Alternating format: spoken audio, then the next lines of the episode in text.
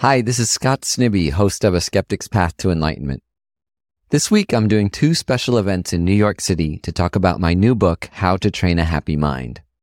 One with musician and artist Laurie Anderson, and another with DJ Spooky.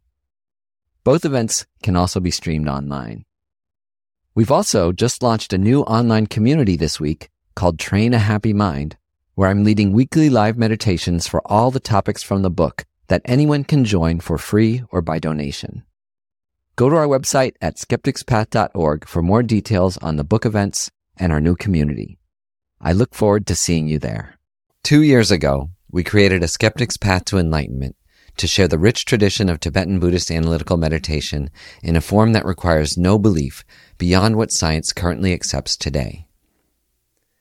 The first 40 episodes of the podcast gradually go through all of these topics in order beginning with appreciating the gift of our life and our place in the universe, and gradually moving up through cultivating boundless compassion for all beings and understanding the ultimate nature of our inner and outer realities. Over the next year, interspersed with new interviews, we'll be re-releasing updated versions of these topics every few weeks, alternating an introduction to each topic on Tuesday with a meditation on Friday. Here's the first one. What is a skeptic's path to enlightenment?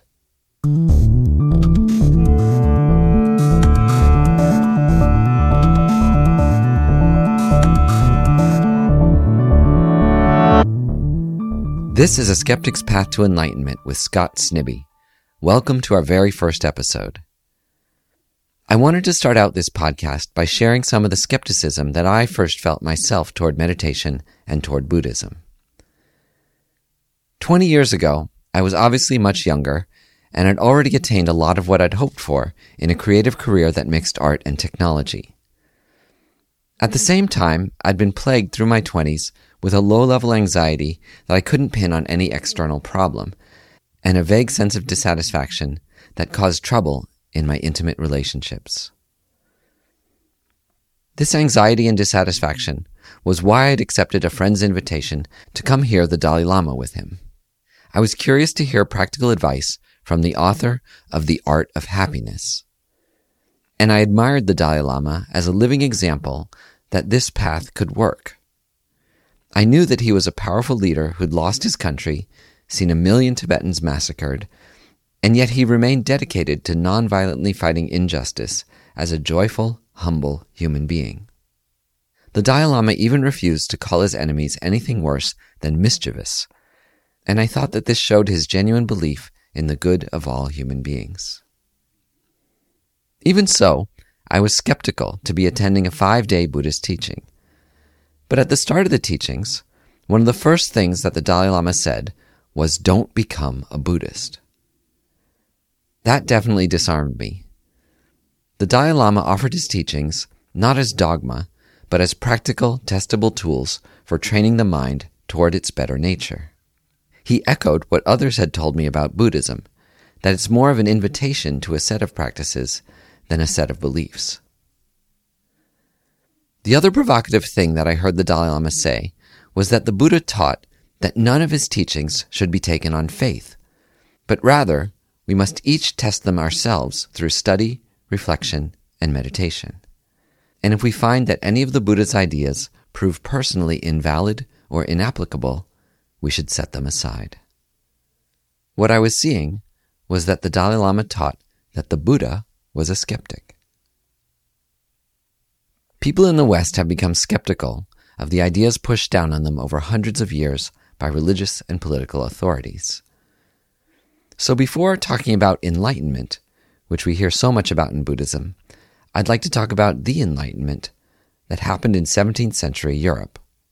It was then that people woke up to the democratic ideal that everyone has the right to pursue happiness, to critically debate ideas, and to choose their own leaders. These social innovations ushered in the age of rational skepticism. Skepticism has a spectrum. It's a delicate balance to maintain the rationally skeptical sweet spot where you're curious enough to be open to new ideas, but critical enough to examine them with an unbiased mind. If you're too skeptical, you're paranoid. You're stuck with whatever ideas you had before you lost trust. You can even end up falling into nihilism, where you trust nothing at all. And if you're not skeptical enough, you're gullible. You uncritically believe anything at all. We all know people in each of these categories the cynic and the sucker. If you're in the rationally skeptical sweet spot, you're like a scientist. You're welcome to new ideas, but you test them thoroughly. You're open and even eager to hear criticism, to debate, and even to being proven wrong. But how do we apply skepticism to meditation? Dan Harris has done a great job as an authentic skeptic, exploring non religious meditation for skeptical audiences with his 10% Happier podcast. And secular meditation apps like Calm and Headspace have helped popularize practical meditation systems that are free from belief and focused on the scientifically backed everyday benefits of meditation to reduce stress, aid sleep, diminish anxiety, and increase your creativity and productivity. This approach has created millions of new meditators who are benefiting from daily introspection. You may be one of them. But what exactly is meditation anyway? Why was it invented in the first place? Why would we need a skeptic's path to enlightenment? And what is enlightenment? Soon after I saw the Dalai Lama, I found a Tibetan Buddhist teacher in San Francisco, and I committed to 15 minutes of meditation a day. I quickly experienced those worldly benefits of meditation that they talk about more restful sleep and the easing of my anxiety. But I also noticed subtle changes in my personality, feeling more present and open to the people around me. These changes suggested to me that meditation offered more than just a remedy for anxiety or sleeplessness. From my teacher, I learned that meditation's deeper purpose is to increase the virtues of the human mind and to decrease our disturbing thoughts, to strengthen our connection with others, and to awaken oneself to the changing, interdependent nature of reality. Those therapeutic benefits of meditation, reducing stress, increasing focus, are just the early effects of training the mind toward its better nature. The Buddhist origin of meditation explains that we're ordinarily plagued by thoughts and emotions that agitate our minds anger, selfishness, jealousy, pride, self loathing, craving, and more. The Buddhist view also explains how emotions that we might ordinarily think of as positive can also be problematic, like craving a cup of coffee, anxiously anticipating another's touch, or feeling righteous rage at the world's injustice. These are also seen as feelings that can agitate the mind. The Tibetan Buddhist view of mind is particularly attractive to Westerners in that it doesn't require us to give up pleasure, work, relationships, or conflict. It simply gives us the contemplative tools to let go of the addiction, rage, and fear that ordinarily accompany these experiences. Our agitation comes from how we react to experiences rather than the experiences themselves. Have you ever longed for the next piece of cake even as you're eating the first? Have you ever swept right in Tinder even as you're enjoying the company of your last hookup? A byproduct of wanting less is that when you do experience pleasure, success, or human connection, you enjoy these moments more fully, far more than the mind that swings from craving to anger. You're able to feel fully present without fearing the moment will vanish, without grasping for the moment to return. An unagitated mind is contented, and this state is achievable through meditation. But being content doesn't mean sitting around like a bowl of jello, giving up your hopes or goals. You can stay engaged with the world while choosing activities that give you the greatest meaning, purpose, and connection. Instead of feeling anxiety, frustration, and craving, you find that you are happy and fully present pursuing your dreams. Yet you still have the realistic view that external achievement only brings temporary satisfaction and that if you fail to achieve your goals, you can still maintain your happiness and presence with a stabler sense that the real causes of happiness lie within your own mind and not outside. During his five day teachings, the Dalai Lama taught the Lam Rim, which is Tibetan for stages of the path. It's the thousand year old sequence of meditations that form the inspiration for a skeptic's path to enlightenment. The topics of the Lam Rim range from perfecting concentration and understanding perception to feeling a kinship with all beings and finding happiness in the face of life's suffering. Lam Rim's progressive series of meditations gradually enrich your kindness, your compassion, your concentration, and your ability to see the impermanent, interdependent nature of reality. Over the past 20 years, I've practiced this path under the guidance of several extraordinary teachers, studying, meditating, and attending retreats. The Lam Rim is a beautiful but complex path, embedded with the beliefs, rituals, and metaphors of medieval Tibet and the Buddhist society of India that preceded it. The authentic spiritual tradition of the Lam Rim is out there for the taking. You can buy books on Amazon and watch videos on YouTube that patiently explain these formerly secret teachings step by step. But the benefits are hard for Westerners to access in Tibetan Buddhism's sometimes archaic language, with concepts and examples alien to our culture and beliefs unverifiable by modern science. A dozen years ago, I became a meditation instructor. Over time, I came to find that the scientifically unverifiable elements of Buddhism, like karma, rebirth, and literal hell and God realms, could be insurmountable obstacles for the practical, curious, skeptical students who were coming to meditation class to benefit from this profound meditation tradition. The Dalai Lama himself has been actively encouraging a secular approach to the Buddhist path. In one of his many books on secular ethics, he wrote, The time has come to find a way of thinking about spirituality and ethics that is beyond religion. And Lama Yeshe, the founder of my local Buddhist organization, said something similar back in 1983. He said, Give up religion, give up Buddhism, go beyond Buddhism, put the essential aspect of the philosophy into scientific language. I've also never been able to forget a provocative quote by Dzongsar Khyentse Rinpoche, who said, If you still define yourself as a Buddhist, you are not yet a Buddha. In teaching meditation, I drew from these sources and from the intuitive creative style of some of my teachers, who had learned from Lama Yeshe, a wild, wise teacher who came early to the West. I found that fresh modern metaphors and a grounding in our scientifically accepted inner and outer universe opened these powerful teachings to a more mainstream audience. There's scientific backing for meditation's benefits, especially in reducing stress and anxiety and in increasing focus. But we're all familiar with the skepticism we need to bring to any sentence that starts out, studies say. Science's understanding of the mind is still primitive, and scientists are the first to admit this.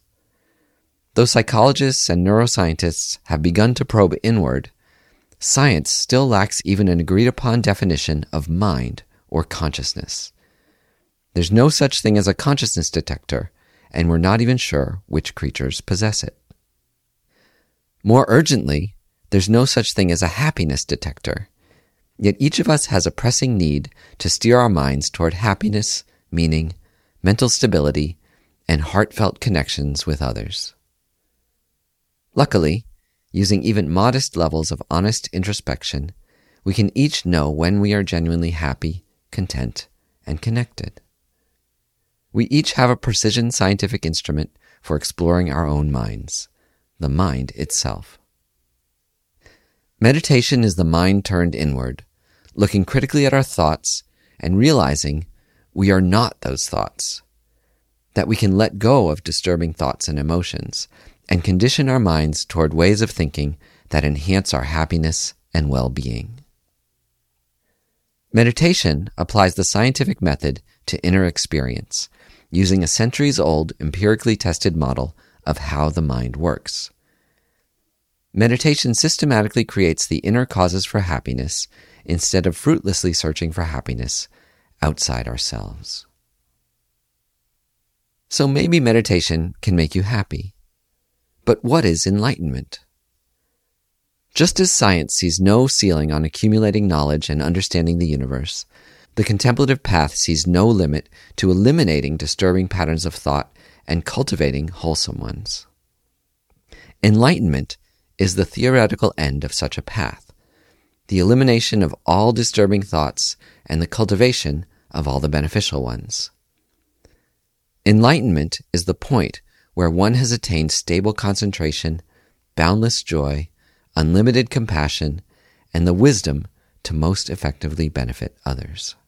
Holding such an ideal, even if it's unattainable, has practical benefits. The idea of enlightenment's perfection fills you with a directionality and a sense of purpose in being alive. It's just like the ideals that drive other professionals, like doctors who have the ideal to cure all illness, peace activists who have the ideal to end all wars, and scientists who have the ideal to understand all things. Their ideals carry them as far toward their goals as they possibly could get in the course of a meaningful life. If you've discovered this podcast, you've likely already developed a cautious interest in meditation as a path to less stress and greater calm in your life. A skeptic's path to enlightenment is for you rational skeptics who want to go further, who are curious to explore life's biggest questions through meditation, yet unable to base your practice on unprovable beliefs.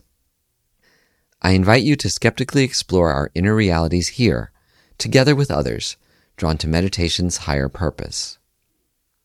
We'll use precision guided meditations adapted to our current culture of science, technology, and media. As we venture together along this path, I invite your feedback. A skeptic's path to enlightenment is an experiment so let us know the usefulness of the meditations, any questions that arise, or any topics that you think are worth exploring.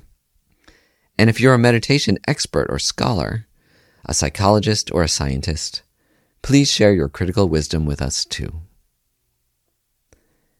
If this introduction has piqued your curiosity, you'll want to listen to our first practical podcast episode, What is Meditation? Podcast episodes are usually spread over two weeks. The first week is a short introduction to the topic, and the next week is a guided meditation. There are some books that are worth reading as well if you want to explore non religious meditation and Buddhism. The Dalai Lama's Beyond Religion and Ethics for a New Millennium are his guidance on secular approaches to meditation, ethics, and just being happy. The Universe in a Single Atom, which has a great audiobook read by Richard Gere, is the Dalai Lama's reflection on his lifelong interest in science and technology, and his many dialogues undertaken with scientists through the Mind and Life conferences. Stephen Batchelor wrote a book called Buddhism Without Beliefs, which is his personal reflection on having been a monk, a dedicated practitioner, and even the Dalai Lama's translator, before deciding that he could not truly accept the metaphysical belief systems that accompany the Tibetan Buddhism he was taught as a monk.